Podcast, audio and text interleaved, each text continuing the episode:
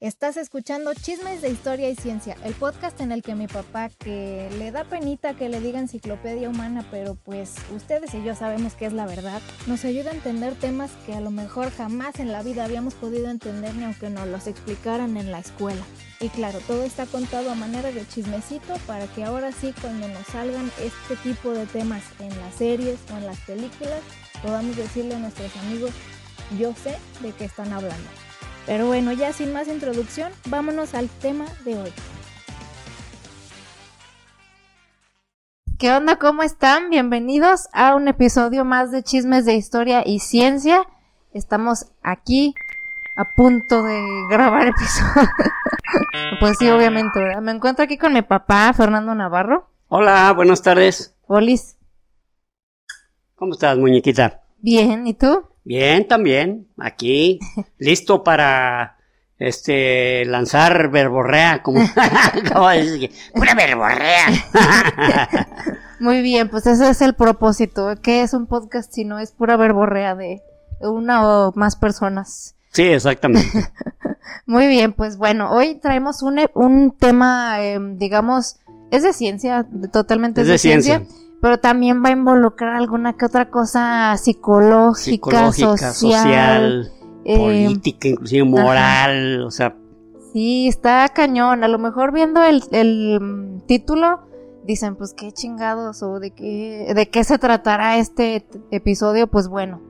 eh, ahorita van a ver, pero lo que les puedo adelantar es que está, primero, muy interesante, aunque yo sé que es un adjetivo muy eh, manoseado, pero sí, de verdad, o sea, son de esas cosas que te explotan la cabeza y al final también te deja sintiendo que sabes un poquito más del mundo. que sabes un poquito más y también te, eh, tal vez y digo tal vez porque no no todo no, no a todo el mundo reaccionamos de, de la misma manera te deja con cierto grado de, de humildad Sí, sí, sí, humildad y mucha reflexión tal vez sobre la humanidad y la sociedad y todo esto, ¿no?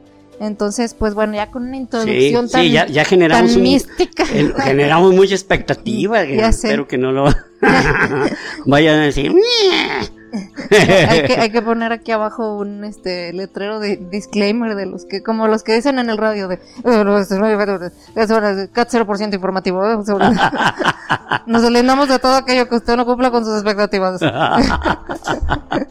Y bueno, muy bien, pues entonces vamos a empezar con este episodio que se llama El gen egoísta. O el gen egoísta Así es, que viene pues de un libro, ¿no? A ver, Sí. platícanos.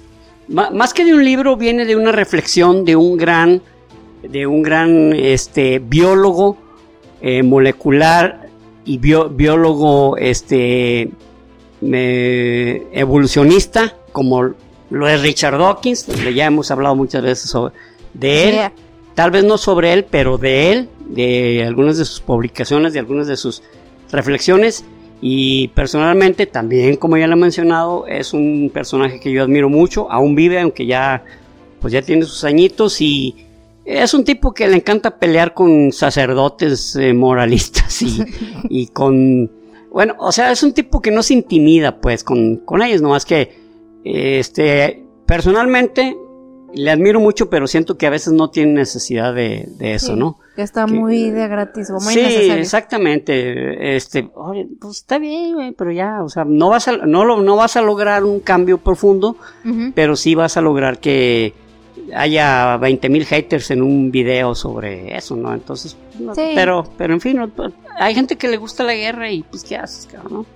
O a lo mejor él lo vea como de no voy a hacer un cambio profundo, pero al menos las personas que están de acuerdo conmigo se van a sentir identificadas o escuchadas, pues, porque Sí. también siento que la- las personas, al menos los ateos o algo, eh, como que a veces agachamos un poco más la cabeza, eh, como en, en son de paz, Sí, eh, es, es muy porque común. te ganas pedos.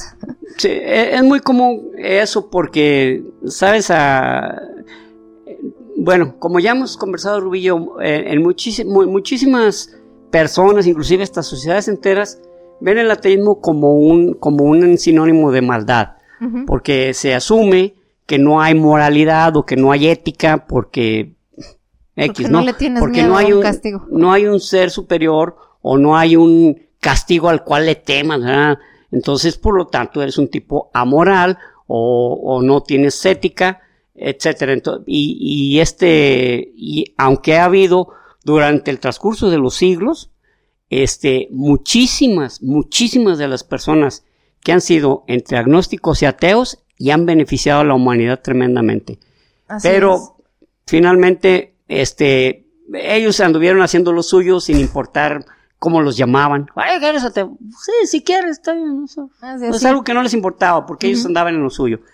Pero Richard Dawkins como que le gusta ponerse los guantes de voz, ¿verdad? Y eh, hace unos años, eh, no estoy seguro si unos 10, Ujú. hubo, ya ves que hubo como una especie de, pues fue como una reunión, le llamaron los cuatro o los, o los cinco jinetes del, Ah, del ateísmo, del algo así. Ajá. Este, y donde, donde, mm, bueno, lo que a mí me gustó es que no atacaban precisamente a alguien, sino que hablaban de su, de, de cómo ellos veían la percepción de, de algunos movimientos o religiones o religiosos o, o, o líderes, líderes este, religiosos y, y, y- y personas que trataban de mostrar una, una moralidad que decían ellos que rayaba en el fanatismo, que, que es común, ¿eh? Sí. Que es sí, común. sí.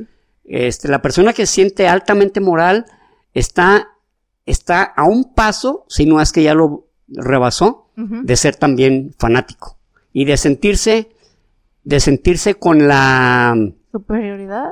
digamos, sentirse con la autoridad, Ándale. con la autoridad moral de decirle a alguien cómo se debe comportar o qué, qué está haciendo bien o qué está haciendo mal, ¿no? Entonces, Qué peligroso. Peligroso, muy cierto. De, de hecho, vamos a hablar algo de eso, ¿no?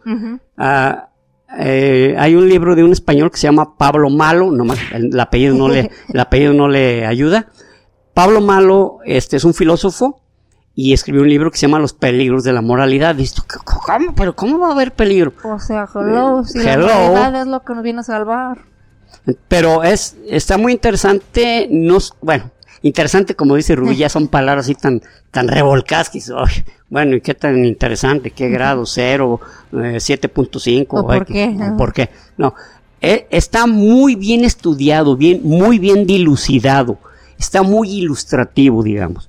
Entonces, este, yo creo que es una buena lectura que le, le recomiendo, no, no lo traigo aquí, pero este es una lectura que les, que les recomiendo. Yo creo que la vamos a dejar por ahí, porque vamos Sí. a hablar algo sobre eso. Muy Muy, bien. Entonces, vamos, vamos a empezar primero por eh, la definición de, de- de lo que es la vida. Y se- cuando dices vida, como que es lo más simple, es como decir, a ver, dame la definición de gente. Ay, o sea, como que es lo más fácil. Sin embargo, la vida durante todo el proceso histórico y evolutivo y, y de la humanidad no ha sido así tan simple, así como que, ah, no. Porque de inicio cuando el hombre, eh, inclusive antes de, antes de que hubiera historia, porque en el capítulo anterior ya ven, ya hablamos sobre los sumerios, donde cuando, cuando la historia empezó, no porque ellos hayan iniciado la historia, sino porque empezaron a escribir y a partir de ese instante, pues ya había historia, ya había registros de acontecimientos, personas, eh, este, sucesos que, que le daban un, un sentido a, a la, a, la- a lo que hemos llamado eh, nosotros la línea del tiempo. Ya ve que inclusive hablamos alguna vez de la flecha del tiempo, la Así flecha es. del tiempo. Tenemos un, eh, en un capítulo, no se llama así, pero hablamos sobre el tiempo y, este y hablamos sobre lo que es se la llama flecha cómo del se tiempo. mide el tiempo. Exactamente. Entonces, este, eh, de inicio, cuando el hombre empezó a, a- eh, su primer ventaja que fue caminar erguido y que su masa encefálica, su masa cerebral empezara a ser más, más grande, por lo tanto tener mayor capacidad de pensamiento y empezó la revolución de la imaginación, como dice Yuval Noah Harari. Ah, por cierto, no lo tengo aquí, pero bueno. Yuval Noah Harari habla sobre eso, sobre la revolución de la imaginación, cuando el hombre empezó a, a soñar, a pensar a, que aquello que no tocaba, sino que lo sentía o que lo vivía o lo sufría, por ejemplo, una tormenta, eh, darle, darle una, un significado, darle una, eh, una explicación. De ahí surgieron pues eh, las divinidades, como si esto yo no me lo puedo explicar, entonces debe haber un ser superior o varios seres superiores, donde uno lance rayos, otro lance agua, este, otro nos, de, nos ayude a cazar, otro nos produce, otra, la madre tierra, esa siempre ha sido la madre tierra, nos, como, como el, el, ente femenino o el ser humano, la mujer, este, siempre es la, eh, la, que ha dado la vida, entonces, por lo tanto, a la tierra se le, siempre se le consideró como la madre, tierra, porque pues de ahí nacían las plantas y gracias a las plantas que comían los animales y luego parían este, a los becerritos, etcétera, etcétera. Entonces, por lo tanto, la, la, la, tierra es una mujer, es una madre, ¿no? Entonces, pero también llegó un momento en que, en que conforme el, el pensamiento de la humanidad se empezó a ser más complejo, se empezó a hacer no solo complejo, sino a, hacerse preguntas, ¿no? ¿Por qué, por qué, qué es la vida? O sea, ¿por qué estamos vivos? ¿Por qué, qué hacemos nosotros aquí? ¿No? ¿Qué, qué, ¿Quién nos creó? ¿O cómo nos creó? ¿Cuál es nuestro propósito? ¿Cuál es nuestro propósito? O sea, nacemos y eh, comemos y luego nos apareamos, ¿verdad? Tenemos eh, descendencia. descendencia y vamos a morir. Había certeza de la muerte, por lo tanto había pues todo un culto al respecto de a dónde te ibas cuando morías, este, eh, qué, dioses te acompañaban en la muerte, qué personaje era el que te daba muerte, ¿verdad? Un como un tipo ángel, ¿verdad? Que llegaba y te decía hasta aquí llegaste y se acabó la existencia. Entonces, ¿cómo, qué, es la vida? Bueno, pues empezamos por porque pues había un ser superior que nos decía que, que nos creó para diversos fines.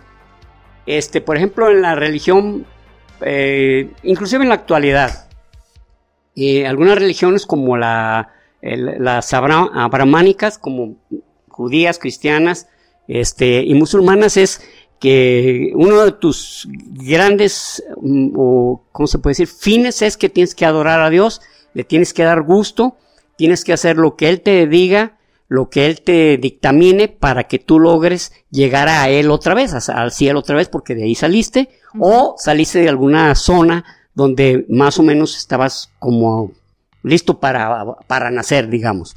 Entonces, esa es una explicación. Naciste porque un ser superior te dio la vida y tienes que llegar a Él. ¿Cómo vas a llegar a Él?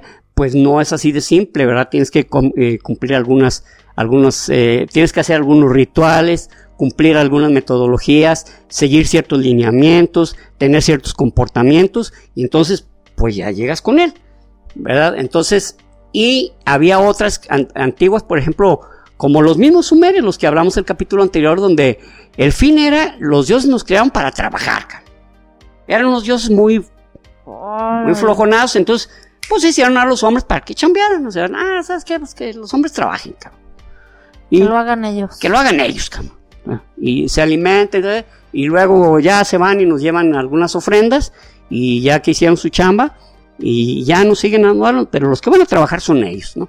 Inclusive en la, en la, en el Génesis, pues habla de eso, de que, de que Adán y Eva, pues al pecar, pues que, digo, no sé qué pecado cometerían, porque en ningún momento se habla de que, que no tenían que comer del, del árbol eh, del, bien y del mal, o sea, no tienen que tomar fruto de ese árbol, pero no dice que la manzana. Sin embargo, asumimos que la manzana, porque ya inclusive se convirtió en algo totalmente icónico, asumimos casi inmediato, eh, se comió la manzana, ahí no dice que era una manzana, a lo mejor eran piñas yucatecas, no sabemos, no sabemos qué era, ¿no?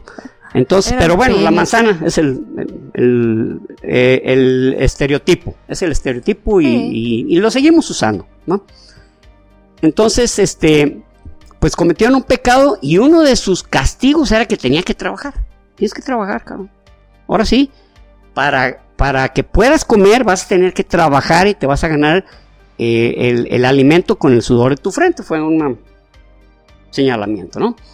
Tómala. Después vino la, la filosofía antigua, la filosofía occidental, le dio muchos, le dio muchos, este, explicaciones a la existencia del hombre, porque que algunos, al no utilizar el, el digamos, el ente divino, tenía que haber otra, otra, otro significado, otra explicación a tu existencia.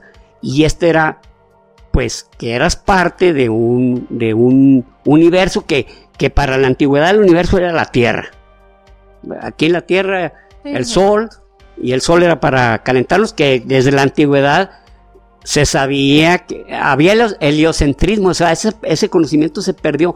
No es, no es el clásico, se perdió el conocimiento y antiguamente sabían tantas cosas como dicen los, los que creen en los alienígenas ancestrales. No, no, no, no, no, Sí había conocimientos que después se, se volcaron porque se le, porque se le dieron una, una, explicación diferente, como por ejemplo la Biblia, cuando el cristianismo eh, se, se, digamos, propagó. se propagó y, y, se, y se convirtió en una eh, en una religión de Estado, pues se apegaba totalmente a lo que decía la Biblia. Y como la Biblia decía, por ejemplo, Josué, que le dijo al sol detente, entonces, pues no le podía, no le dijo a la tierra detente, le dijo al sol. Entonces el que el que da la vuelta es el sol. Evidentemente. Se acabó.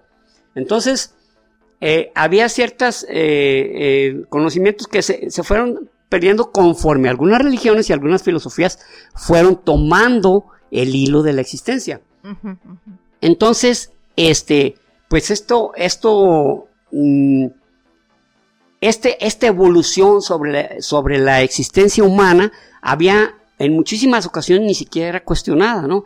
Había, por ejemplo, un Galileo Galilei o había un, este, em, algunos otros astrónomos, ¿no? Con, este, Copérnico, que eh, ellos no se preocupaban del hombre, ¿verdad? Decía que, oye, que el hombre, no, no, a ver las estrellas y eso, o sea, y, y claro, eran unos tiempos en que tenías instrumentos y conocimientos limitados, por lo tanto, pues tenías poco tiempo para hacerlo. O sea, eh, no es como ahorita que te agarras una computadora y ves de 30 temas en dos horas, cabrón. O sea, es diferente. Entonces, sobre un tema había que como aplicarse y, y, luego subir una escala, luego otra escala y así. Entonces, o, te metías a la astronomía, o te metías a la filosofía, o te metías al conocimiento del hombre, te metías al razonamiento, etcétera. Fue, ya fueron algunos como, como Kepler o, este René Descartes, que, o Descartes, como, eh, que fueron los que como que amalgamaron lo que fueron los conocimientos matemáticos o astronómicos, como el caso de astronómicos como Kepler, que era filósofo y al mismo tiempo astrónomo, o matemáticos como Descartes, que al mismo tiempo que eh, matemáticas y física de él, al mismo tiempo era filósofo.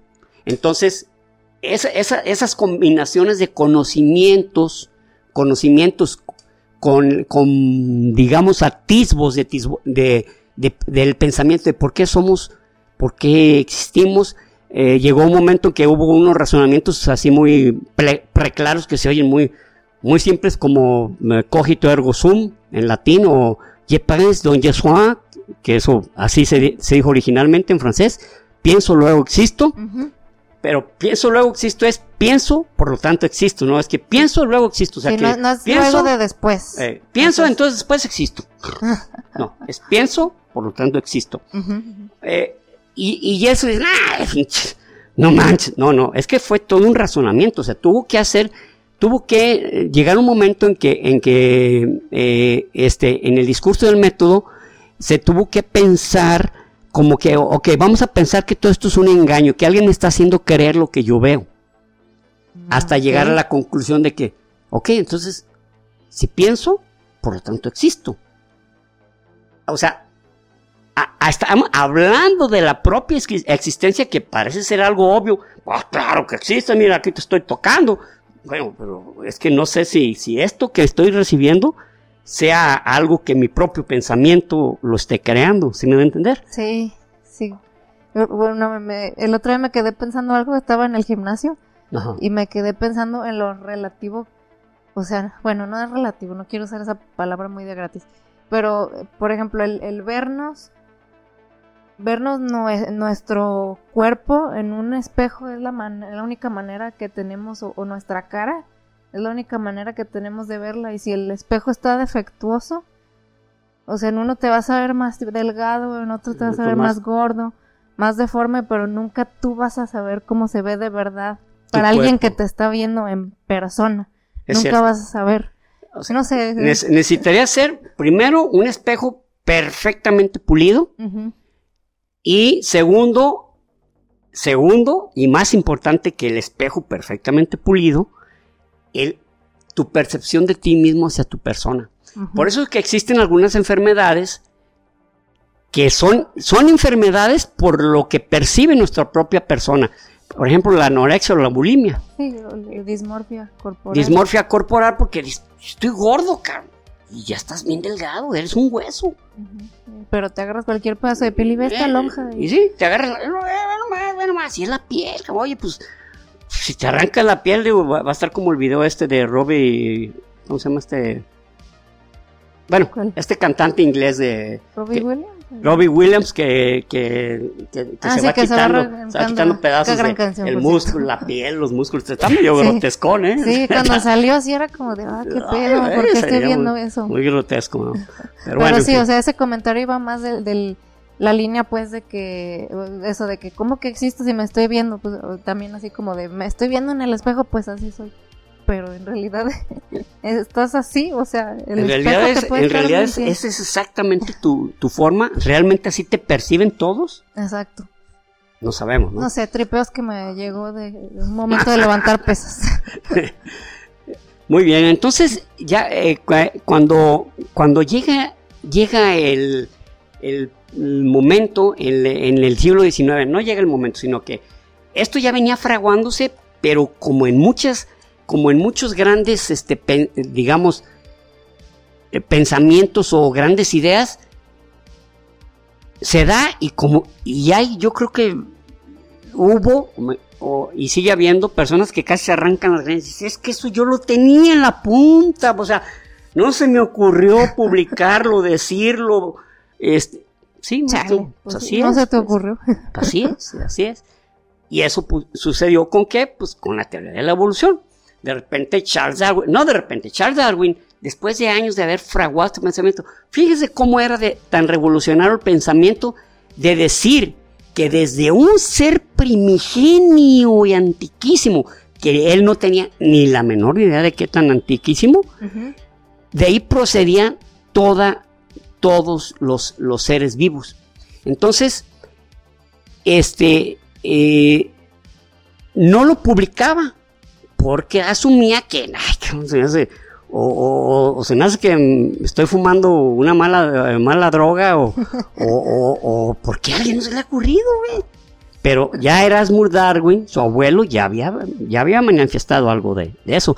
Ya inclusive Lyell, pero Lyell lo había concebido de una manera diferente. Creo, Charles Lyell, creo que ya les habíamos comentado, no, no creo, ya habíamos comentado sobre eso, Charles Lyell este, ya lo había manifestado, pero de una manera incorrecta, ¿no? O sea, él decía, y dimos ese mismísimo ejemplo de los ratones, que si le empieza a cortar la cola a los ratones, ah, pues los ratones en un futuro ya van a ser sin cola. Mm, mm, mm, Nelson. Nelson Mandela. Nelson Mandela.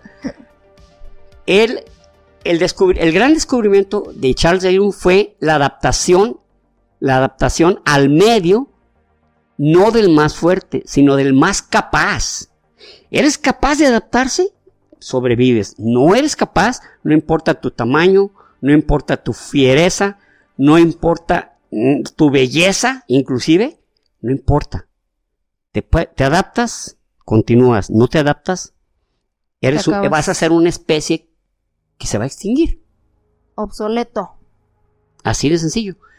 Y, pero resulta que, así como él, él, él verificó, o sea, tuvo que dar todo una, un viaje en, en Sudamérica, y algunas islas de, del subcontinente de, Sudamérica para darse cuenta de ello, porque tuvo cantidad enorme de muestras, pero al mismo tiempo, al mismo tiempo, había, había, estaba este, mm, ay, bueno, este otro científico que también llegó a lo mismo. Sí, a la misma conclusión. A la misma conclusión, pero él dando en las islas de Polinesia, ¿no? Entonces, este, sin embargo, afortunadamente no hubo ese conflicto, sino que él le dijo, ¿sabes qué? Es cierto lo que dices tú. Públicalo. Este, públicalo y yo, lo, yo, yo te apoyo o soporto totalmente la idea diciendo que yo mismo vi lo mismo en este otro lugar. Cosa que se habla, es una excelente, o sea, e, es un caso que a mí me da mucho orgullo, no, porque, no es porque sean mis parientes, sino porque digo, es que así debe ser, es que la ciencia es aportar, no a ver quién tiene la mejor idea, ni a ver quién tiene la mejor primero. Exacto. ¿Quién tiene el, el, maxi, el mejor descubrimiento del año? Bueno, esas, ese tipo de competencias o de pensamientos no le han hecho beneficio a la humanidad. Al contrario, le han, le han este, provocado algunos retrasos porque hay individuos que se han aferrado y han logrado tal poder dentro de, de la plataforma científica que han impedido que otros que sí tienen que han encontrado otra, otra, otra, a través de otros estudios o experimentos, han encontrado otra línea de pensamiento, mejor dicho, u otra línea de, de razonamiento, pero se lo han impedido porque ellos tienen el poder. Eso sí ha habido. Y eso, pues es dañino, desgraciadamente, ¿no? pero eso ha sucedido.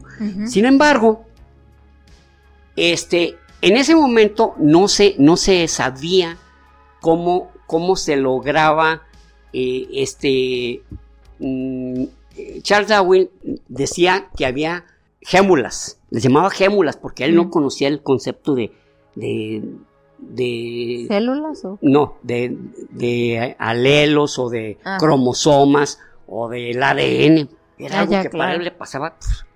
Alfred Druset Wallace se llama el científico este que, ah, que llegó a la misma conclusión. Llegó a la misma conclusión. Alfred Druset Wallace. Perdón, pero ya ven que a veces pasa eso de que aquí lo tengo, aquí lo tengo, pero pues al rato eso es cuando se aparece, oye, no es este, ah, sí, ya sé, gracias. gracias, cerebro. Gracias, cerebro.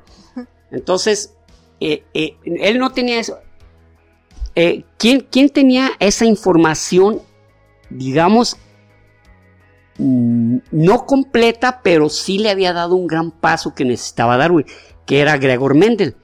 Gregor Mendel fue el que supo, fue el que determinó, gracias a, las plantaciones de guisantes o de chícharos, se, encontró o sub o determinó las leyes de la herencia. O sea, eso es hablar un chingo. O sea, ¿cómo, como cuando te quedas con, sin, con las palabras correctas, dices, no, es que esto fue tan determinante que no encuentro las palabras para decir el gran salto el gran salto este, de, eh, contexto que logró Gregor Mendel al, generar las leyes, no al generarlas, sino al darse cuenta cómo eran las leyes de la genética.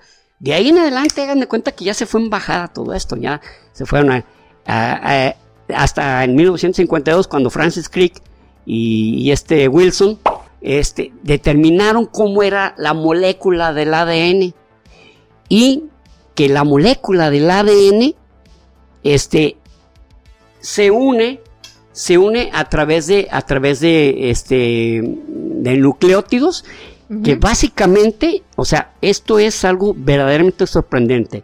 Con un azúcar, con una base nitrogenada y con un, este, mm, bueno, me falta un elemento. Con esos tres se crean cuatro tipos de, de nucleótidos, la adenina, guanina, citosina y timina, y con, y con esos, se puede decir como peldaños que unen las, dos, las dos cadenas que son, que son este, eh, dan, dan, origen a la molécula del ADN, que es como una espiral. como escaleritas. como escaleritas, exactamente, como lo que conocemos. Y esas escaleritas a su vez participan, están dentro de un cromosoma. Los cromosomas, los hombres tenemos, el ser humano tiene 23. Y entonces la mujer tiene otros 23 y se llaman alelos porque tienen la misma función pero no la misma información. La información está en el ADN y el ADN, el ADN es parte de una célula. Ahí es donde partimos. Ok, ¿qué es un ser vivo? Un ser vivo. Bueno, la definición, recuerdo cuando estábamos chicos, decían, bueno, el, el ser vivo nace, crece, eh, se, reproduce y muere. Ajá, ok. Nace, crece, se reproduce y muere. Entonces, pues ahí estaba la definición. Fácil. Posteriormente, se, digo, no posteriormente, conforme fueron eh, avanzando, nos dimos cuenta, eh, la ciencia nos mostró, pues, que había, este, que había mm, eh, diferentes reinos que nos fuimos y que, y, que ahorita sabemos que para los seres vivos existen los, los protozoarios, que es una sola, una sola célula. Ah, sí. Luego, este, están los fungi, que son los, eh, los champiñones, los champiñones u hongos, este, los, los seres vivos, los animales, perdón, las plantas y las de estas... Mm, ay, que, un tiempo estaban dentro de como de los protozoarios. E, e, estas este, son también una célula, eh, bueno, son también, tienen una sola célula. Y, este, es, estos seres, estos son, ah, estos son los seres vivos, estos son, esta es la vida, estos tienen vida, porque nacen, crecen, se reproducen y mueren. Ok. Entonces, ok, entonces esa es la base de la vida. Hacen todo eso, por lo tanto están vivos. Sin embargo, por ejemplo, para que se genere la vida, se todos los seres vivos tenemos células. La célula es la, se puede decir, la parte más pequeña del ser vivo. Y los seres vivos, por, ejemplo, el ser humano tiene 3 millones de millones de células. Y una célula, una célula, una que se puede decir que es como de eh, la parte más pequeña, la parte más pequeña de un ser vivo es una célula. Y la, célula contiene un, eh, un, nucleótido, tiene un eh, este aparato de Golgi, tiene una mitocondria, tiene un núcleo central y tiene citoplasma, entre otras cosas. Entonces, cada una de ellas no está viva. La mitocondria no está viva. El aparato de Golgi no está vivo. Eh, este, el, núcleo no está vivo. Pero todos en conjunto dan vida. Generan la vida. Eso es lo que está vivo. Entonces, eh, digo, esto, esto se oye así como, ah, como, ah, pues sí, pues sí, pero qué curioso, ¿no? O sea, si lo, si lo unes, está vivo. Pero si lo desmenuzas. Si lo separas, no. No, está, no es un ser vivo ya.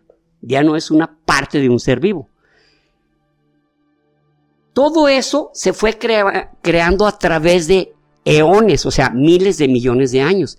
Estamos hablando de 3.800 millones de años cuando se empiezan a nacer, se empiezan a crear los primeros seres vivos. O sea, habían pasado 700 millones de años para que empezara a haber seres vivos. Y los y entre esos seres, eh, perdón, entre esos seres que empezaron a crearse, empezaron a hacerse los replicadores. Los replicadores es uno de los creadores de la naturaleza más, más grandiosos, porque el replicador, como su nombre lo dice, se copiaba a sí mismo. Se copiaba a sí mismo. No es replicantes. Eh, replicante, bueno, eh, eh, es una pequeña desviación. Replicante, en 1981, que salió la película de Blade, Runner, en, la, en, la, primera, replicante era lo que ahorita llamamos los de estos clones. Ah. Pero en ese tiempo la palabra clon no existía aún, eran replicantes. Entonces en esa película, que por cierto es, una, es de culto, es de Radley, Radley Scott. Radley, Scott.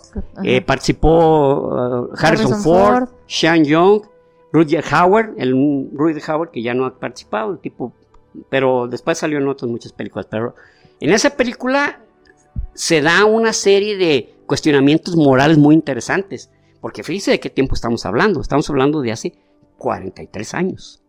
Entonces, esos eran los replicantes. Inclusive Sean Young era un replicante que le ah, había creado su papá, porque pues había muerto su hija. Cierto. No es lo mismo que replicador. El replicador es es esa célula antiquísima de casi cuatro eones de años en la que se copiaba a sí misma.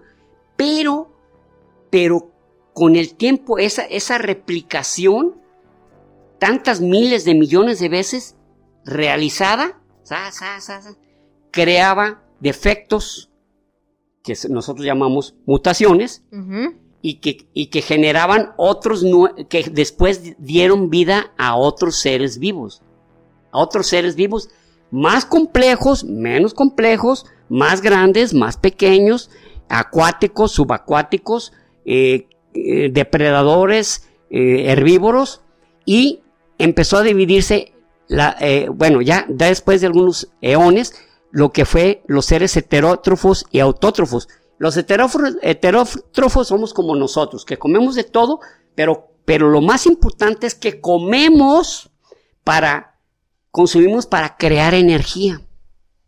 Y los autótrofos son las plantas que de la energía crean alimento. Vienen los rayos del sol y con el carbono generan, generan un alimento, van creciendo y se convierten en alimento. Es un ser autótrofo. Ah, ok, De la energía se hace, se hace alimento heterótrofo del alimento se genera energía. Por eso podemos movernos, por eso se nos quita el frío, porque consumimos comida. Si, si, se, si se habrán dado cuenta que en algunas veces que duramos, en todo el día no hemos podido comer por diversas razones, y aunque el clima esté más o menos eh, a no muy alta temperatura, como que tenemos cierto frillito, porque nuestro cuerpo ya está siendo incapaz de generar calor, le falta esa energía porque somos seres heterótrofos. Necesitamos consumir para generar energía. Ok, ok. Muy bien, entonces, pero esos replicadores que, como ya, eh, ¿se acuerdan que hicimos ya eh, un capítulo sobre, sobre los, los, genes y los genomas y, las leyes de la herencia? Hablamos sobre los defectos que sufrían eh, este, las estas, los... Mm, lo, que podían sufrir, por ejemplo, un, gen, un gen tiene varias letras. Las letras son derivadas de esos nucleótidos. La A es de adenina, G de guanina, C de citosina y T de timina. Entonces, por ejemplo, A, G, G, T, C, D, T, C, T, T, A es un gen. Que su función es que una de las enzimas, una de las enzimas a su vez se una a otra enzima y crea una proteína. O sea, el gen es una, es una, es una instrucción básica. Pero cuando hay una, cuando hay una, esta, ¿cómo se llama? Cuando hay un defecto genético, hay una mutación, hay cuatro tipos de mutaciones.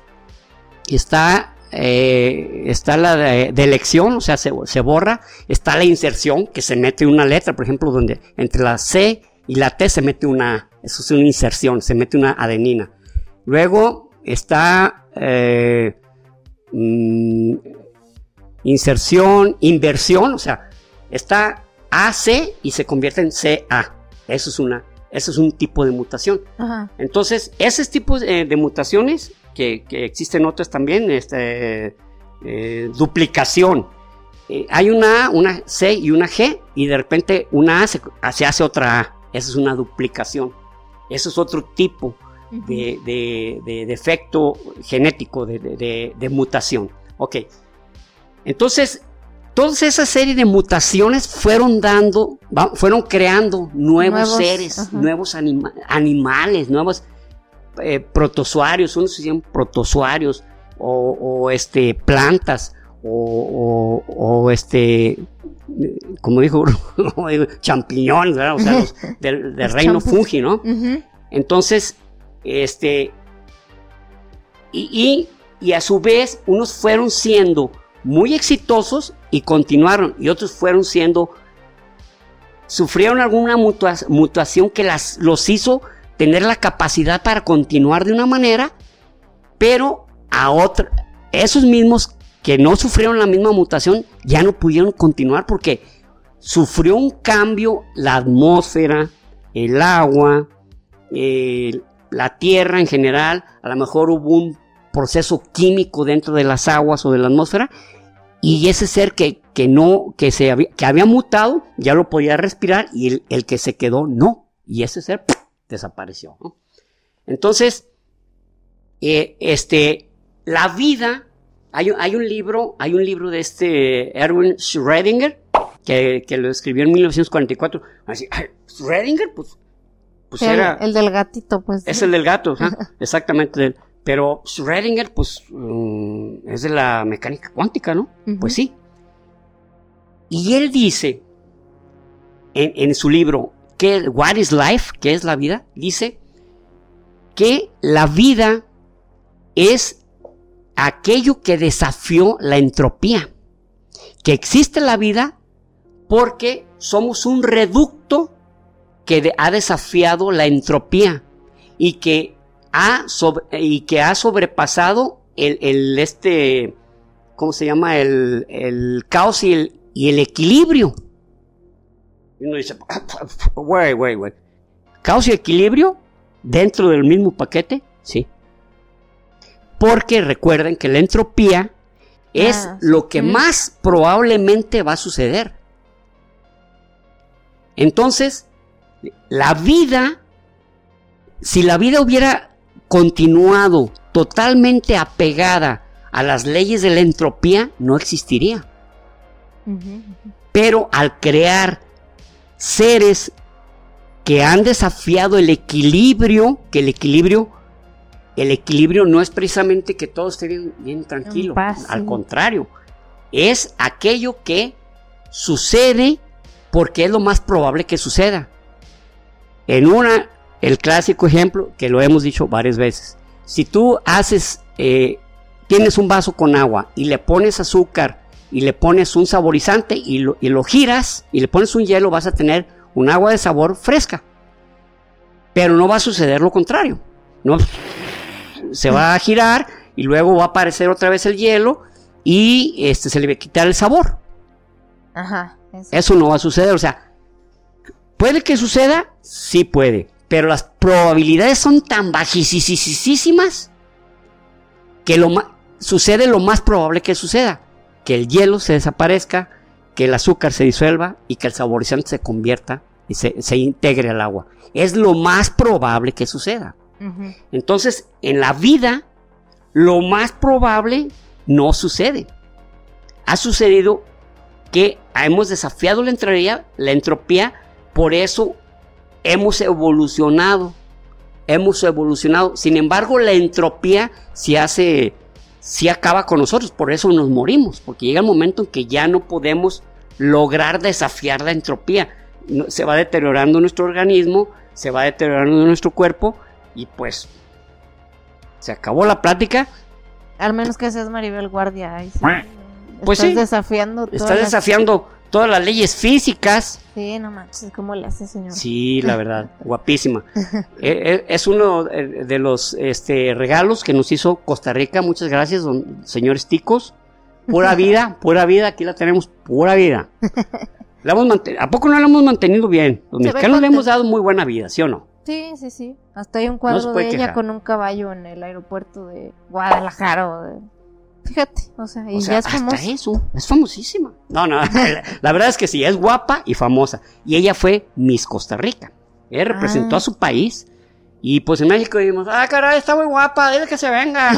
y nos la trajimos, ¿qué hacemos, muchachos? Ustedes llévense, ah, se llevaron a Chabela Vargas, ¿se acuerdan? Y ella ya había dicho que era mexicana y todo el mundo se fue por allá otra vez. A, ah, morir, pues a morir allá a Costa Rica. Estamos empatados. Estamos en paz. Estamos en paz. Ya. ya, no hay más que reclamar.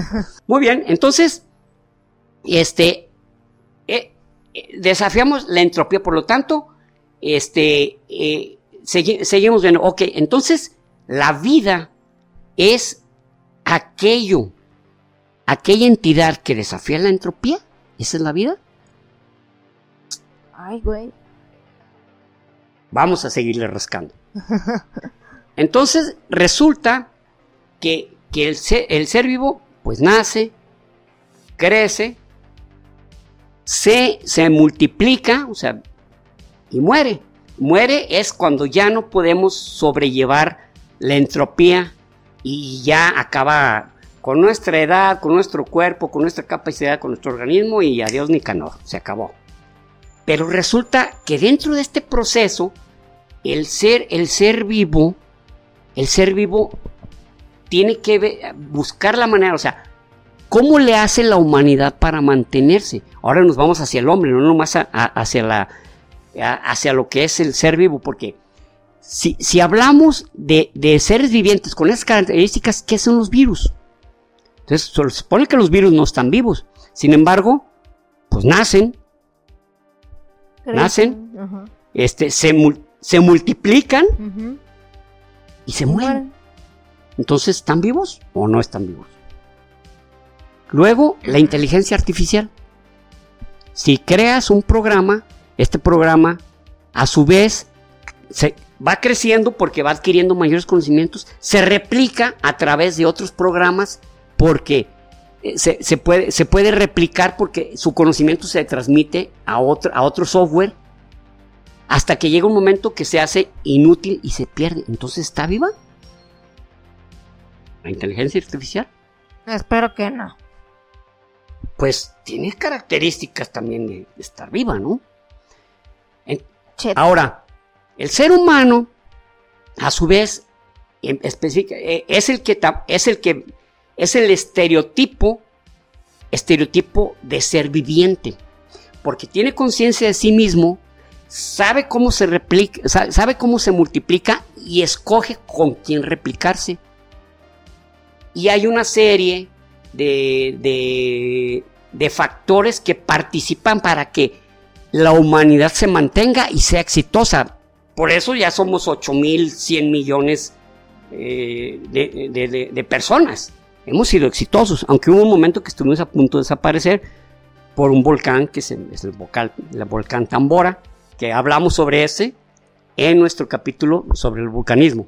Pues. Entonces, hemos sido exitosos, pero también, ¿qué ha influido en esto? Bueno, hay una parte, bueno, no una parte, sino hay una, hay una, un individuo que se llama Robert Trivers, este, habló, eh, escribió un libro escribió La cruel asimetría, pero está derivada de un libro que se llama La cruel atadura. Les voy a explicar en qué, en qué consiste esto. Dice, dice, eh, bueno, que, es un libro, La cruel atadura es un libro de psicología, de psicología, este, eh, evolutiva. psicología evolutiva. ¿Dónde, o sea, ¿hasta dónde nos estamos llevando lo que es la cuestión evolutiva, ¿no? Y él dice que, por ejemplo, una mujer, eh, eh, que, existen tres factores por los que hemos tenido éxito como, como seres, como, como seres vivientes. Uno es la monogamia. La monogamia. Luego el otro es la aloparentalidad femenina. Y por último, el sexo, el sexo eh, a cambio, el sexo, eh, bueno, el sexo en, general, pero, pero el cual tiene una función de, de, intercambio, de beneficio, ya sea económico, educativo, X. Los, voy a tratar de explicar lo mejor que, que, pueda, porque, eh, este, bueno, primero, la cuestión de la monogamia, pues, el hombre de por sí no es monógamo. Bueno, el hombre. Pero el hombre tiene que luchar contra un factor genético que es que tenía, que inclusive sucede en, la mayoría de las especies animales, que es que tiene que este, eh, eh, aparearse con el mayor número de hembras para que su, su progenie continúe, tenga hijos y continúen, y esos a su vez van a tener hijos y continuar. Pero lo hacen de manera, ¿cómo se dice? no, no, no calculada, no concentrada, no, no piensa, ay, para creer. No, no. Simplemente existe el impulso para que eso suceda. Entonces, en el hombre existe la monogamia porque la mujer lleva todo el peso evolutivo, lleva todo el peso reproductivo para que continúe la progenie, que es el embarazo, la gestación amamantar al bebé, cuidarlo, porque el ser humano es la única especie que eh, no es como, por ejemplo, los peces que, lanzan, eh, sobre todo los ovíparos, que lanzan espermas en el agua. Y, si alguna hembra se quiere reproducir, ahí les va, ahí les va, ahí les va, la que quiera reproducirse, ahí les van unos huevillos y la madre. Y, digo, entre, no todos, ¿eh? pero entre varios, entre varios, este, ¿cómo se llama? Organismos o, más bien animales de, acuáticos, eso es su sistema. Lanzar esperma y luego estos eh, meterse este, en, en, una protovagina y reproducirse. Entonces, y ellos les vale madre si nacen unos, muchos, pocos o grandes o pequeños. ¿eh? No es como, digo, no es como Nemo que el jefe lo protege. No, vas a ver, Nemo, yo te voy a llevar a la escuela. Digo, es caricatura, pues. Finalmente es una, es un, es una historia animada, ¿no? Pero no es así. Y los vivíparos sí. Los vivíparos, o sea, los que se reproducen a través de que las aparee el, el, el, el este, el macho. el macho y la hembra lleva sobre su vientre, tiene que gestar y luego cuando nace, los que son mamíferos, pues amamantarlos y, pero casi de inmediato, por sí mismos, pelan gallo. Y en cambio, el hombre, cuando nace el bebé, la mamá lo tiene que amamantar, cuidar de las enfermedades, cambiarlo, cambiarlo porque se hace pipí, popó y lo tiene que traer vestido y tiene que durar, tiene que tener una, una, él tiene una, eh, ¿cómo se dice? Una infancia prolongada, se le llama infancia prolongada. Sí, como de 30 años, man. Algunos, ¿no? Es, esto lo podemos ver en el, mono desnudo de Desmond Morris, este libro, sobre la gran diferencia entre un ser humano y, y sus parientes y sus primos, los monos. Que los monos casi naciendo al siguiente día ya solitos se la rifan por, ahí, ahí te ves. Ahí te ves. Y esto hay que cuidarlos durante años y luego darles una educación. Y como dice Luis, algunos hasta los 30 años, 40 años ahí están todavía en su casa. Mamá, no me va a hacer de cenar. ¿Dónde está mi calzón rojito? ¿Dónde están mis calzones que me gustan mucho, mamá? Los de Power Rangers, mamá. los Power Rangers. ¿Dónde están mis calzones Power Rangers? Mi hijo, los tengo lavando, enjuagado, porque les dejaste un sellote horrible. Ay, es que me sacaron un susto en el Halloween. Te dije que se me pongo los viernes. Esos son los calzones de los viernes, mamá. bueno, y luego, eh, pues ese, eh, ese hecho, ¿no? De que, de que la mujer, pues lleva todo, todo ese peso, por lo tanto necesita al macho cerca para que le ayude eso. Y cuando no está, eso es lo, que, lo que se le llama la aloparentel, aloparentelo, aloparentelia femenina, o sea, que te apoyas en otra mujer. Ah, órale, órale. Porque esa mujer sabe lo que pasaste, porque muy probablemente si es madre también sabe cómo está todo el pedo. Perfectamente sabe. Y si no, tu mamá es la que sabe también cómo está todo el pedo. Sí, sí, y si no, tu mejor amiga que, que aunque no ha sido mamá, pero entiende perfectamente la naturaleza femenina. Entonces, eso es lo que se le llama aloparentelia. Ahora no sabía que así se llamaba. Ajá. Que, es alguien de, de, de, la misma, de mi mismo sexo que entiende mi, que entiende mi, mi, situación. mi situación y mi manera de, de razonar las cosas y de cómo yo como mamá no puedo desligarme como lo puede hacer un macho que dice, pues ya me voy y ahí arréglatelas o, o igual, no, la mamá no, la mamá tiene, hay una, hay una conexión inextricable que no puede, que no puede moverse de ahí porque sabe que no puede depender por sí solo este, ese, ese ser viviente, ¿no? Que, que, claro, ha habido casos que pues que se inclusive se ven en, la televisión como noticias así muy, ay, de que abandonan o tiran a un niño o algo por el estilo, pero es, es los casos, ¿no? No, no es algo común, ¿no? Y quién sabe que estuvieran pasando también eh, sociales y No, no, y a lo mejor estaba drogada la mujer, a lo mejor ni supo dónde dejó la cría, ¿no? Son varias cosas. Y, y este, eh, este Trivers también habla de algo que dice que la cuestión sexual eh, dice que hay una asimetría. ¿Por qué?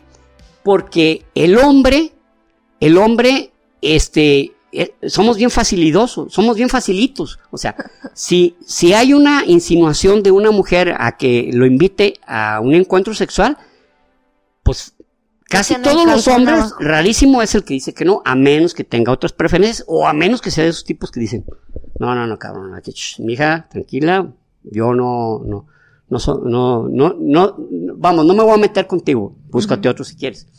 Y ese, esa, esa, ¿cómo se llama? Ese pensamiento, esa, esa certeza femenina de que si ella quiere tener, tener una, un encuentro, lo puede hacer más inmediatamente y no es igual que el hombre. Al hombre le cuesta más trabajo y a la mujer sí, sí tiene mayor. Sin embargo, la mujer tiene más esa, la mujer puede tener muchos encuentros sexuales, sin embargo, ella lo hace con quien ella quiere con quien ella quiere, o sea, no es, el hombre, eh, los mexicanos tenemos aquí una frase que dicen, siendo agujero aunque sea de caballero, o sea, está muy vulgar, disculpen, pero sí, a veces dicen, que es una manera de decir, pues sabes que le... Lo que haya. Lo que haya, cabrón. Lo que se puede. De lagartija para arriba es cacería, cabrón. Entonces, la mujer tiene, sin embargo, la mujer también tiene mayores atributos para los hombres que somos más visuales, o sea, los hombres somos más visuales. Entonces, así como la mujer, este, le, eh, vamos, se, se, viste, se viste de una manera que, que es atractiva, que, y muy atractiva, se puede vestir y se puede, y si tiene atributos físicos que le ayudan, es un super plus. Y los hombres, pues nomás se nos cae la pinche baba. Y, pero se asume por la parte femenina que el hombre tiene que ser disciplinadito y, no voltear a ver, ¿verdad? ¿verdad? Ahí los senos. Ah, sí, cómo no. Sí, mire, aquí le doy mi tarjeta y sin dejar de ver ahí las teclas, ¿no? Entonces. Sí, no, no eh, sino que acá bien, bien estoico, sí, dígame viéndole a los ojos y por acá, acá, pues, no, ese cuerpo, no, piernas, ya no más que cadera. No manches, qué teclas tiene esta mujer, no más, qué preciosa. Ay, ganas de comerme a besos, pero pero a sus órdenes, sí, claro, cómo no, yo le ayudo. O sea, es, y es cierto eso. Sin embargo, existe el, factor de lo que es la competencia. La mujer tiende más a verse mejor porque no porque quiere conquistar más hombres, sino porque quiere verse mejor que las, que las demás mujeres que están por ahí. Ser, ser, o sea, verse mucho mejor, verse más aquí. Mira, a mí me voltean a ver más, yo me veo más bella. Les voy a enseñar una foto que es famosa eh, de Sofía Loren, de Sofía Loren y de esta Jean Mansfield, que es ah, icónica. Vean la mirada de Sofía Loren. O sea, la voy a interpretar, dice, muérete perra. o sea, y ven Jane Mansfield. Estas mujeres son de la época de Sofía Loren, Brigitte Bardot, Gina Loyo Brígida, este, Raquel Welch, Marilyn Monroe, eh, Jim Mansfield, que eran unas verdades. Ah, estaba también esta mujer que salía en la. Um, no, no tanto, que, eran súper voluptuosas. Ah, y, bueno, sí, la, que salía con los Monsters, esta Lily, Lily Monster, pero ah, ella se llamaba. No me acuerdo. Ay, no me acuerdo. Pero sí, también era una super belleza. Pero bueno, eh, James Mansfield, este, se nota la belleza. O sea, Sofía Loren, aún teniendo sus atributos, ah, sabe que se ve mucho mejor James Mansfield, que está trayendo más miradas que ella, cabrón. Entonces, este, este eh, individuo, este Trivers, dice que es, es más el factor de la mujer, el factor más de, yo atraigo más, porque también a su vez ella sabe que con su con su capacidad, su sex appeal, como se le dice, con su capacidad de sensualidad, puede lograr más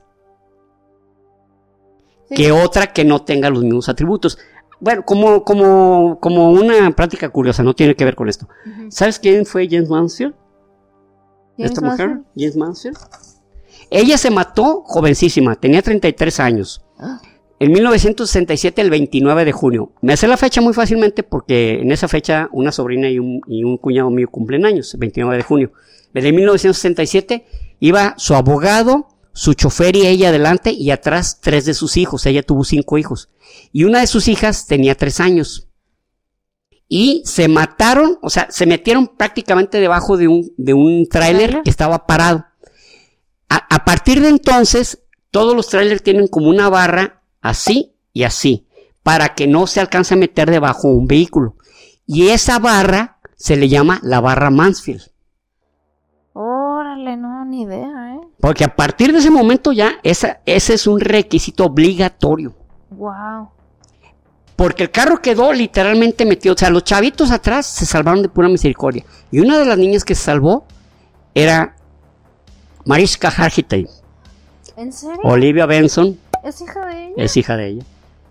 Olivia Benson, la, la de. La, la, capitán Olivia Benson. La capitán Olivia Benson de. De la ley y el orden. La ley y el orden, la unidad de víctimas especiales. La de tum, tum, tum, Exactamente. Ella tenía tres años en ese momento. Ah, su máquina. Y ese carro, por morbo, obviamente lo compró un coleccionista y lo tiene. En este carro se murió Jane Mansfield, que tuvo una muerte horrible. Imagínense, quedar debajo del, de, o sea, ni para los análisis, ¿no? Ay, güey. Entonces, este, bueno, esto fue como más como dato curioso, pero ella, ella es su hija. Tenía tres años en ese momento. En 1967 quiere decir que ella tiene ahorita 58 años, 50. Órale. vaya, vaya. Pues sí. Entonces, este, eh, otra, otro, otro factor que habla Trivers sobre, sobre esto que se llama la, la, la mm, asimetría, dice que, que, el hombre, el hombre de por sí se le cae la baba a la mujer y que, la, y que, y que el hombre tiene que soportar, que el hombre quisiera tener los encuentros sexuales que pueda, que pueda tener una mujer guapa, los que ella quiera, pero que sin embargo ella tiene el power sexual, ella puede decir, ¿sabes qué? Con esto yo tengo esto, yo tengo esto y esto otro. Y es uno de sus, de, sus, de los factores que le ayudan a poder mantenerse con vida y poder crear su progenie y proteger a su progenie. Parte, ¿no? Oh, o sea, la, mujer dice. La pues. mujer, la mujer en general. Y a su vez, Trivers habla aquí una, bueno, dice una frase que dice, si quieres justicia, ah, pero esto es mencionando a Pablo Malo. Dice Pablo Malo, si quieres justicia, debes trabajar por la verdad. Y si quieres trabajar por la verdad, debes hacer algo más que desear la justicia. Aquí es donde nos vamos a la moralidad. La moralidad, la moralidad, este, Pablo Malo, eh, bueno, primero que todo les voy a mostrar este libro de Humberto Eco, que se llama Cinco Escritos Morales.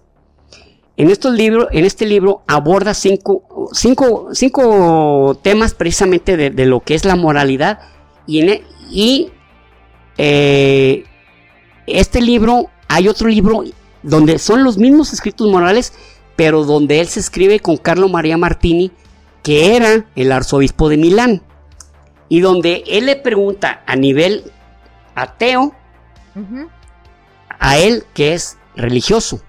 A ver, ¿esto por qué? ¿Esto por qué lo asumes tú así? Si puede ser así. Y viceversa. se cartean, o sea, primero uno le pregunta, el otro le contesta y después el otro. Dice, ahora sigo yo, ahora yo te voy a... Eh, pero ese es otro libro que ahí lo tengo, por cierto, no, lo hubiera puesto. Se llama ¿En qué creen los que no creen?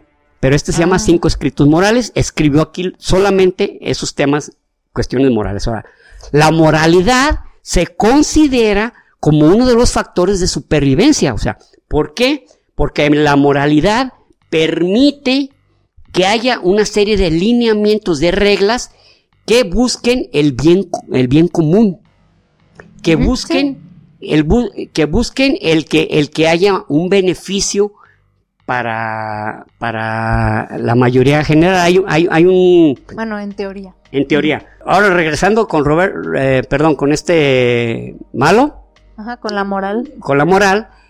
Él escribió un libro que se llama Lo peligroso de, la moral. Bueno, este...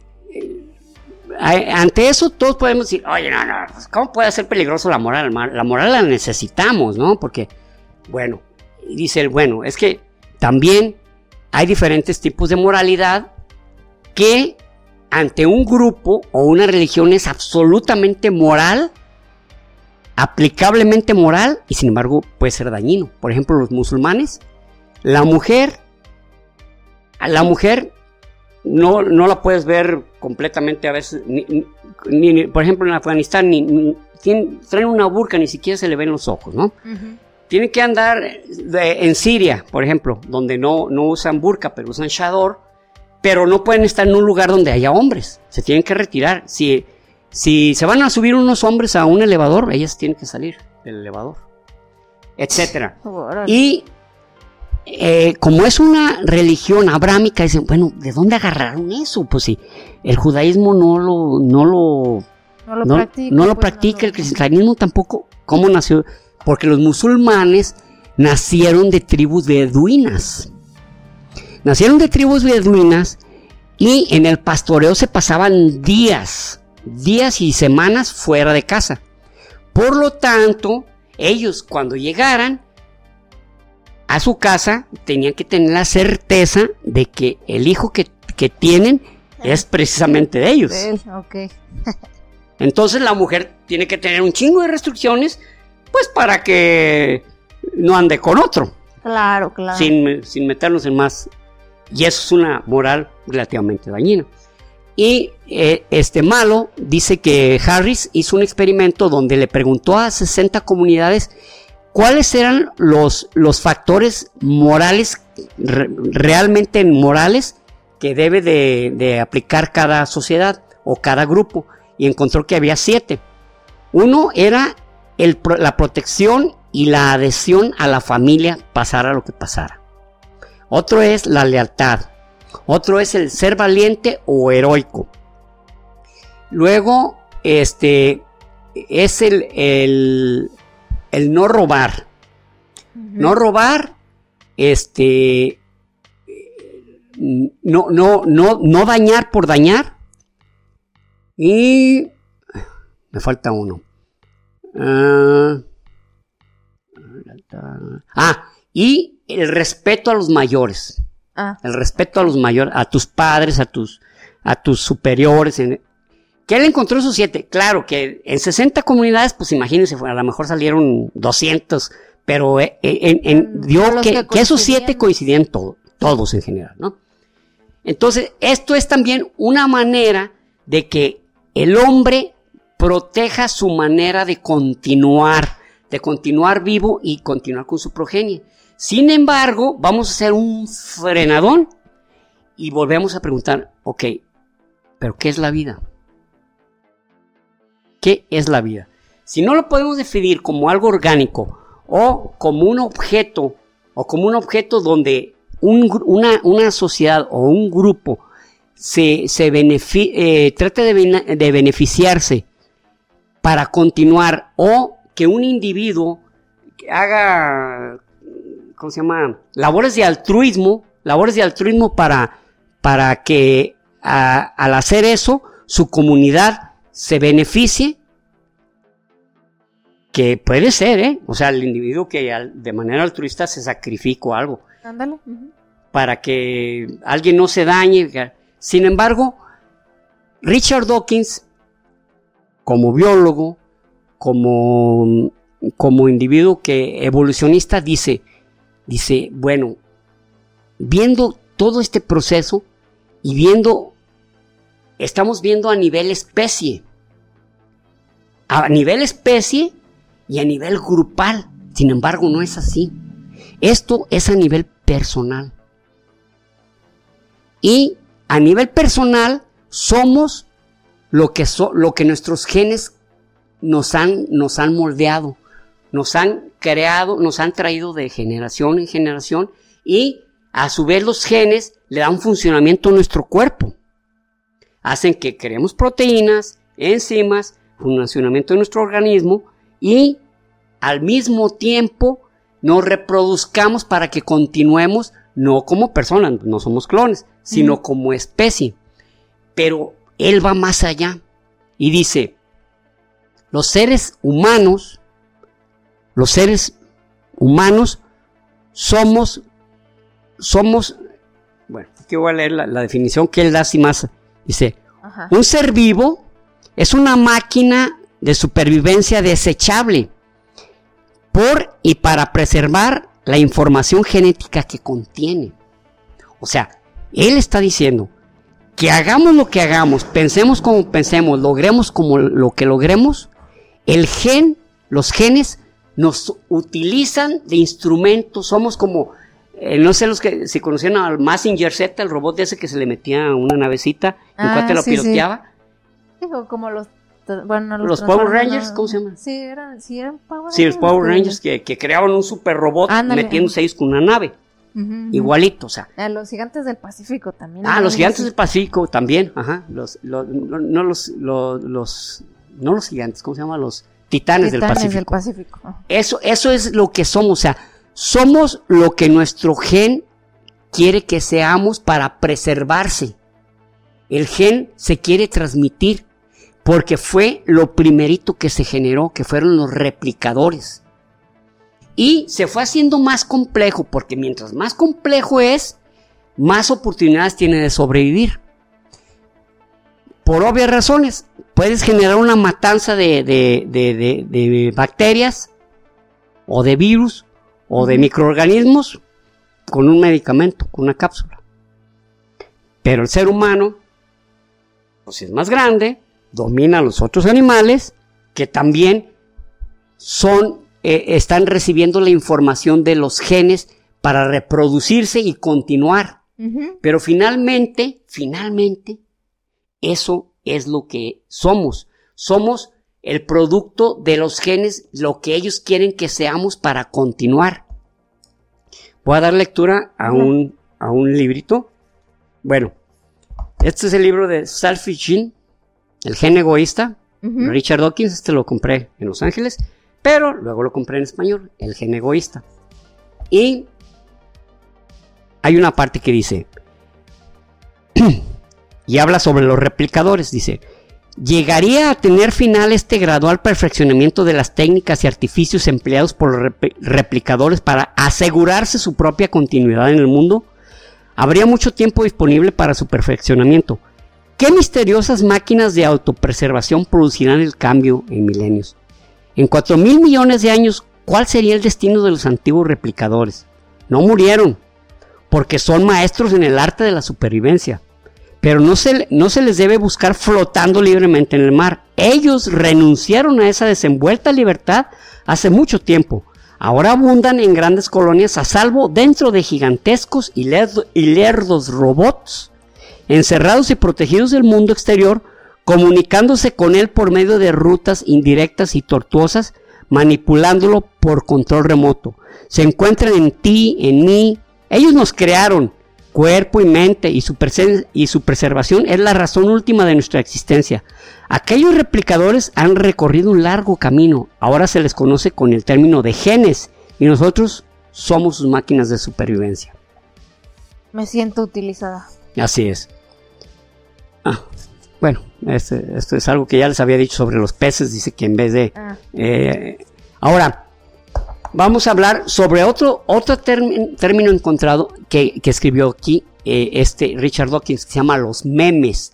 Los memes son las, son las unidades mínimas de cultura que, se, que están en, en, el pensamiento y se replican igual que los genes.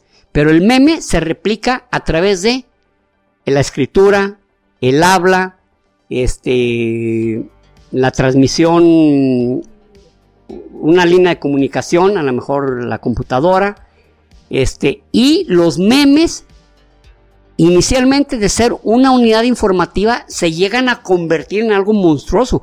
Puede ser hasta una ley, por ejemplo, la ley del talión, ¿verdad? Ojo por ojo, diente por diente, etcétera. Pero por eso es que nosotros utilizamos esa, esa palabrita que, no, que nadie sabe de dónde salió, digo, pocos saben de dónde salió, pero la creó, la creó Richard Dawkins diciendo que el ser humano no solamente replica su organismo, sino replica sus ideas, su información, su filosofía, su pensamiento a través de los memes. Eso están dentro del cerebro y se transmiten durante siglos y siglos y sufren deformaciones como es normal porque va va, eh, va cambiando la cultura. Y esos son los memes y también son replicantes, se replican porque una idea que tú transmites se vuelve, se vuelve, se vuelve una idea que, eh, que después se va a difundir y se va, y se va a exteriorizar y hasta se va a luchar por ella, que es una de las cosas que dice, que dice Pablo Malo, que en la moral, dice que en la moral, si tú asumes que tal pensamiento es moralmente correcto, eres hasta capaz de matar por ello. Sí, y era, lo que decíamos al, o sea, cuando, antes de grabar, ¿no? Que es lo peligroso, pues, de, de, es, es que se me hace bien, justo bien peligroso eso de, de creer que tú tienes la razón o la superioridad moral, y por eso, por eso las religiones también me, me causan, Te causan comezón. Sí, eh, comezón y, repele porque cualquier persona con el hecho de seguir esas reglas ya se puede creer superior moralmente y, se cree con todo el derecho de, pisotear a cualquier otra persona o decirle que está mal o decir, decirle qué tiene que hacer, incluso someter personas que están indefensas a su alrededor porque yo soy el quien está haciendo las cosas bien, yo tengo la razón. Yo tengo la razón, yo estoy en lo correcto. Y y, sigo este librito de nuestro movimiento a pie juntillas, por lo tanto yo tengo la razón. Les voy a leer, les voy a leer lo siguiente. La moral es el resultado de ser animales sociales y tenemos y tenemos que cooperar para sobrevivir. O sea, es casi inevitable.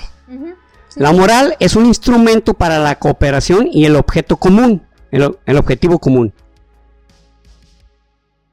En el óvulo frontal, el individuo somete sus acciones al bien común. Lo que no tiene moral, los que no tienen moral, son egoístas. Eh, eh, la moral es la que somete nuestros impulsos al bien común. Por eso también Richard Dawkins dice que, que el gen es egoísta porque si si promueve el bien común como un acto heroico, es porque se beneficia. Ajá, ah, exacto. Se está beneficiando y va a continuar, cabrón. Entonces, no, no es que precisamente quiere el bien común de todos. porque te conviene. Porque te conviene, exactamente. Bueno, voy a leerles este, eh, de este libro que se llama Los 10 grandes cimientos de la evolución, esta parte que dice así. Dados estos importantes atributos bioquímicos comunes, es lógico que esperemos encontrar secuencias en común incluso con las formas de vida más remotas como las bacterias y así sucede. Pero en realidad es posible que es posible que aquí se produzca cierta confusión, pues la semejanza de secuencias no se representa gráficamente en una escala del 0 al 100. Ahorita les voy a explicar esto como cabría esperar, sino del 25 al 100. Esto es un reflejo de las, de las cuatro letras del ADN. Si se sustituye una letra por otra al azar, hay un 25% de posibilidades de que se trate a sí misma. Asimismo, si se sintetiza desde ser un tramo aleatorio de ADN en el laboratorio, habrá forzosamente una semejanza secuencia del 25% con cualquiera de nuestros genes escogidos al azar, etcétera. Lo que quiere decir es esto, que por más, por más este, diferentes, diferenciados que estemos con respecto a un ser viviente, por ejemplo, una mosca, un ser humano con una mosca mínimo comparte el 25% de sus genes. Órale. De ahí que el hecho de verificar que venimos de un ancestro común es ineludible. Es ineludible, es... No hay forma de decir, no, es que estos a lo mejor son marcianos. las cadenas de ADN son, y los genes son los mismos en todos los seres vivos. En todos los seres vivos. Al menos en un 25%. Un en, en, todos los seres vivos por lo menos en un 25%, que es muchísimo, es la cuarta parte de nuestros genes. Imagínate. Pues que según eso de los cerdos que tenemos, ¿eh? ¿cuánto? No, pues, como 90, 92% de los cerdos. Eh, inclusive, sigue, sigue ese, digamos, proyecto biológico y médico biológico de sustituir el corazón con corazones de cerdo. Porque es, son los más parecidos genéticamente los corazones de los cerdos a los, corazones humanos. Cabrón. Entonces, eh, bueno, este, este libro de, Jared Diamond, que se llama El mundo hasta, eh, ayer, es, eh, bueno, lo traje como ejemplo también en, la cuestión de, de, lo que, de cómo, de cómo las sociedades, por más primitivas o por menos desarrolladas que estén, tienen una moral, morales, reglas morales en común, sistemas de, de, lealtad común, muchas cosas en común que tenemos los humanos más civilizados, pero que a final de cuentas procedemos con las mismísimas circunstancias genéticas y es el que los genes nos digan qué necesitan para continuar viviendo y transmitiéndose. Por eso este libro se llama El gen egoísta. Y este ¿Me ibas a comentar algo sobre el... Ah, sí, bueno, eh, para complementar, digamos, el tema, eh, está, ¿qué, se le llama? que como La, paradoja, de, los, prisioneros. Así es. es. Es un dilema que se, que se presentó como un ejemplo, pues, en el que están dos personas que cometieron un crimen están separadas. Digamos un delito. No, mataron, pero cometieron un delito. Sí. Eh, eh, y están separadas en cuartos donde ellos no tienen comunicación, no pueden saber lo que está diciendo el otro. Entonces a cada uno se le presenta la siguiente propuesta, por así decirlo. Dicen, mira, no tenemos evidencia para mm, como para meterte a la cárcel por más de un año. Pero al otro, en el otro cuarto está tu compañero y si él eh, confiesa, ajá, si él confiesa, él se va a ir libre. Y él, va a estar poco tiempo, pero tú te vas a quedar más tiempo, sí, o sea, mucho más tiempo. Exacto, te, puedes quedar como por 20 años. Pero si ambos confiesan, ambos se quedan solo, solo 5 años. Los dos. Se quedan, muy, se quedan poco tiempo. Pero si uno, o sea, el que, el que confiesa primero, o sea, si uno confiesa y el otro no, el que confesó se va a ir libre y el otro va a cargar con los, con los 20 años. Así es. Entonces, ¿qué es lo que, qué, qué opción sería la que tú escogerías? O sea, porque no tienen evidencia más que para meterte un año a la cárcel. Confiesas si son cinco. Pero si tú no te adelantas a confesar, pues, Probablemente el otro lo haga. El otro lo puede hacer y tú te vas a quedar 20 años eh, pelando, ¿no? Entonces, ¿cuál es la... Eh, ¿Cuál sería la mejor opción, ¿no? Para proceder. Y pues se va a que no es solo algo como de, ay, ¿qué será que haré? Así es, que, que también es algo hasta matemático. Sí, de la teoría de juegos. Ah, eh, ¿Se acuerdan que cuando hablamos sobre, sobre Oppenheimer, que les dije que ahí estaba un matemático judío listísimo, que muy inteligente, John von Neumann, es el creador de, es uno de los creadores de la teoría de juegos, que es el que tenía el es el que creó el término de aniquilación mutua asegurada. Ah, Él es el que decía, no, nadie va a disparar. Nadie va a disparar. Él estaba plenamente seguro y hasta la fecha le ha, ha sido verdad. Ha sido verdad. No, nadie va a disparar porque saben que se aniquilan a sí mismos también. Sí, exactamente. Entonces, este es, este es, este, lo, que Dawkins dice en esto es que si lo haces, lo haces por altruismo y que si no eres egoísta. Pero por lo general nos inclinamos al egoísmo. Entonces los dos al mismo tiempo van a confesar. Van a, van a confesar. sí, porque aparte también, o sea, dicen que, que, la respuesta, digamos, correcta, entre comillas, es donde haya un equilibrio. Eh, eh, porque sí, o sea, hay menos incertidumbre también. Perdón, no, no van a confesar, al contrario, van a, van a delatarse. A delatarse los dos. Sí, sí, o sea. Es, que lo, o sea, no, pues si yo me salvo, si yo, no, pues mejor lo delato, que él fue. Y el otro va a decir lo mismo, no, mejor digo que aquel fue. En realidad los dos se van a delatar. Es lo más, lo más probable que suceda. Sí. Sí, es lo, es lo más probable, eh, pero también donde yo vi, eh, o sea, en una explicación también que vi era que decía que, que también es la opción en donde hay menos, menos incertidumbre, pues, o sea, y es. más, digamos, también como algo más, menos dañino para los dos. Menos daños para los dos sería que los dos confesaran. Eso sería lo menos dañino para los dos. Y lo pueden hacer, pero no pueden saber si el otro sí los está a ellos, este. Exacto. Involucrando. Entonces, así como que midiendo los riesgos, pues sería mejor delatarse mutuamente y los dos van Así un es. ratito a la cárcel. Y listo. O sea, porque de- en- dentro de otras opciones habría muchas variables y mucha incertidumbre de que, pero ¿y qué tal que el otro? Y, y- o qué tal que, que yo lo delato y él sí me, él no lo hace, ya él lo no lo 20 hace. años, Exactamente. Eso es altruismo. O sea, hay ese, ese equilibrio, no ese equilibrio, sino esas dos opciones que son el egoísmo y el altruismo. Y Richard Dawkins dice que por lo general el gen, el gen se inclina por el egoísmo. Pues sí. Aquello que le dé mayores ventajas y que tenga más probabilidades de su- sobrevivir y continuar. Exacto. Sí. ¿Por qué? Porque quiere seguir, si quiere perpetuarse, quiere continuar.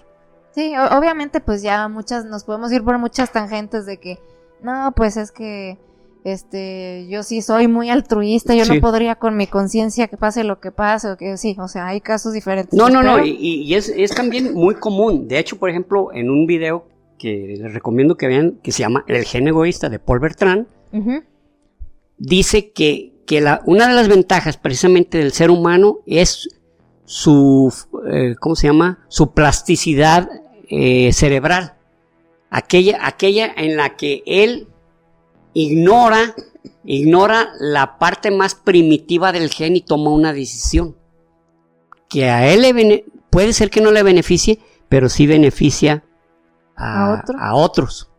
Ese es el altruismo. Sí. Y el altruismo es una es la es aquello que el hombre genera por voluntad propia, aunque el gen no se lo pida así. Sí, o sea, digamos también que al, al empezar o al ignorar un poco como nuestros instintos más primarios, por así decirlo, estamos haciendo algo más evolucionado tal vez, o sea, porque no nos estamos dejando llevar por Sí, esas direcciones sol de, solo de solamente de supervivencia. supervivencia. Solamente la supervivencia es lo único que cuenta, ¿no? Exacto, o sea, a veces sí vamos un poco más allá. Es correcto. Entonces, pues aquí terminé yo los libros inmediatamente. Desmond Morris, El mono desnudo, buenísimo, se lo recomiendo mucho porque de verdad nos da mucha claridad sobre, sobre el ser humano que es, es un chimpancé, somos un chimpancé, pero tenemos unas características por las cuales hemos eh, evolucionado de tal manera que nos haga preponderantemente eh, más, más, ¿cómo se dice?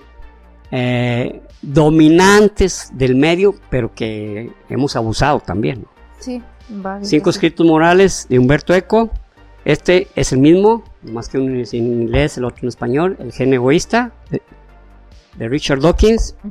Los 10 grandes inventos de la evolución de Nick Lane. Y El mundo de ayer de, de Jared. Diamond. El, mu- el mundo, perdón, hasta ayer. Este, este mismo, este mismo Jared Diamond, o Jared Diamond, como quieren decir, es el que escribió Armas, Gérmenes y Acero, que una vez se lo recomendamos aquí, y que ese libro lo presté, se perdió y inmediatamente fui y lo compré otra vez. Dije, no, hombre, ese librito no, no lo puedo, no puede estar lejos, digo, no puede estar fuera de mi biblioteca, ¿no? Pues muchísimas gracias y pues como siempre, como siempre espero, o sea, es, es algo personal, espero que haya sido primeramente ilustrativo, segundo, interesante y tercero, eh, que no, que no ha- haya creado confusión. Si logramos las tres, si logré las tres cosas y logramos las tres cosas, lo hicimos bien y si no, algo nos faltó. Así es. Gracias. Yo lo que quedo sí es como con una sensación de que, ay, este tema da como para desmenuzar muchas cosas Sí, y debatir sí. muchas cosas. Y ¿Te acuerdas que al iniciar te dije, ay, híjole, sabes que me siento como, Como que trae muchas ideas. como tanto así, como que, como que debo de presionar así el cerebro y decir, a ver, nomás, Enfócate en nomás enfócate en estas cosas. Sí, sí, sí, pues sí es un, un tema bastante amplio. Este, eh, díganos, por ejemplo, en los comentarios si, Si quisieran que en alguno de los puntos en específico ahondáramos más en otro video, por nos ejemplo. Nos ampliáramos con todísimo gusto. Porque... O que algún tema lo aclaráramos un poco más o algo así, porque sí, sí, o sea, sí está muy interesante, aunque ya dijimos que esa palabra está sobada, pero, pero es que sí está, está cabrón, para, pues así, ¿no? Mexicanamente. Mexicanamente hablando. Así es, en, términos de lo que viene siendo lo mexicano, está cabrón.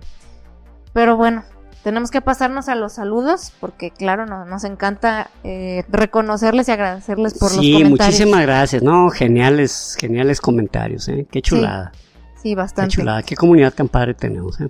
La neta sí. Pues bueno, el primero es para Andrés Ochoa RQ. Él dice que está cabrón, fíjate, coincidencia.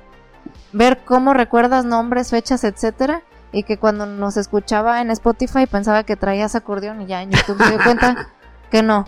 Pues así es, o sea, se les, se les dijo lo que sí, a veces hay alguno que otro nombre aquí anotado para, para nada más para calmarle su ansiedad de no Sí, lo que pasa, exactamente, Rubí, me conoce en ese sentido, bueno, en muchos sentidos, en muchos.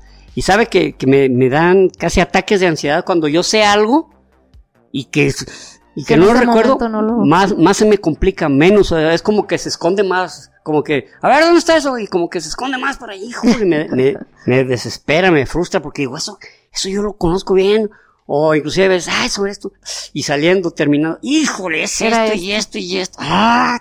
Me frustra mucho, me frustra mucho. Entonces Rubí dice, mira, calma tu ansiedad, ten algún puntito por ahí, pues si, si crees que algo se puede atorar, apúntalo ahí, ya. Sí, sí, porque pues ya había unos episodios donde donde se, no, como no se acordaba del nombre, ya no se podía concentrar bien de lo que seguía. Entonces mejor ahí y ya este podemos decir el nombre y seguir. Exactamente. ¿Verdad? Pero eso es lo único que se tiene a la, mano. Bueno, el siguiente saludo es para Martín Certuche, ya le hemos mandado saludos, pero eh, esta ocasión es para agradecerle porque en, Facebook, en el grupo de Históricos, puso así nada más decía, el mejor podcast del mundo. Y de ahí se derivó que, hubo varios comentarios ya de que sí es cierto y que me, mi top 3 y que así ya mucha gente ahí como confirmando pues y, y secundando. y, pues eh, estuvo muy padre. Sí fue una, dinámica chida. sí de verdad un abrazo Martín. Gracias por, eh, por tanto cariño. eh, y de verdad Martín gracias por tanto cariño. Y, en el en, nos hicieron una entrevista que como ya les platicamos como este del, de la UDG que se llama egresados, conectados y, somos el capítulo que más les aportó, o sea, realmente... ¿Más vistas? Más vistas, es el que tiene... Eh, eh, tenemos como 150 vistas más que el segundo lugar.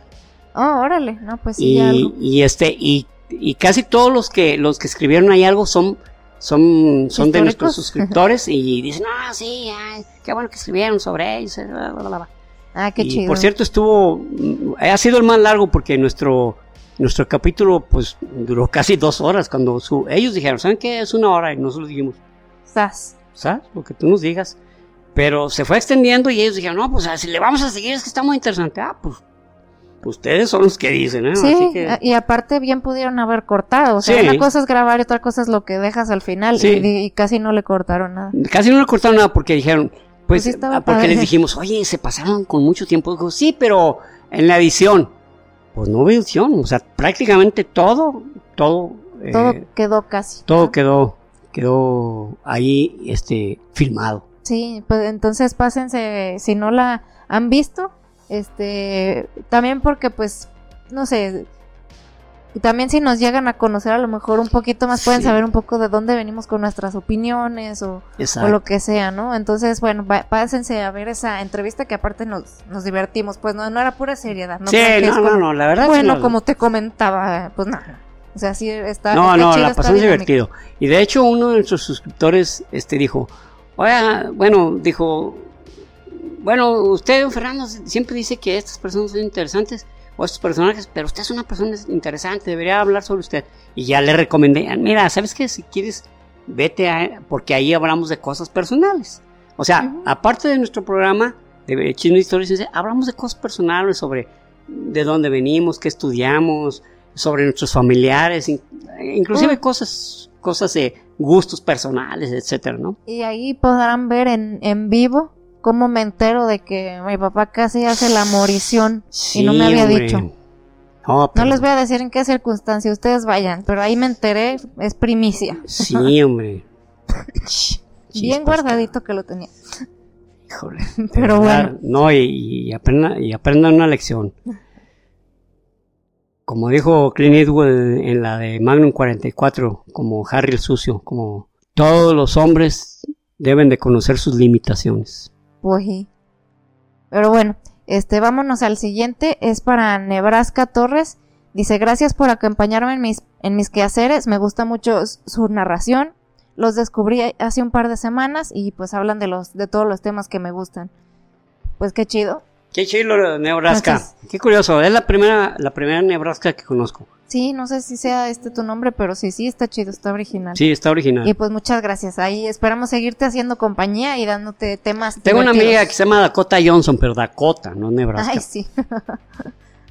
y bueno, por último, para Alejandro Bautista, dice, dice que gracias a nosotros tiene conversaciones más interesantes y el entender la historia lo hace ver el mundo un poco diferente.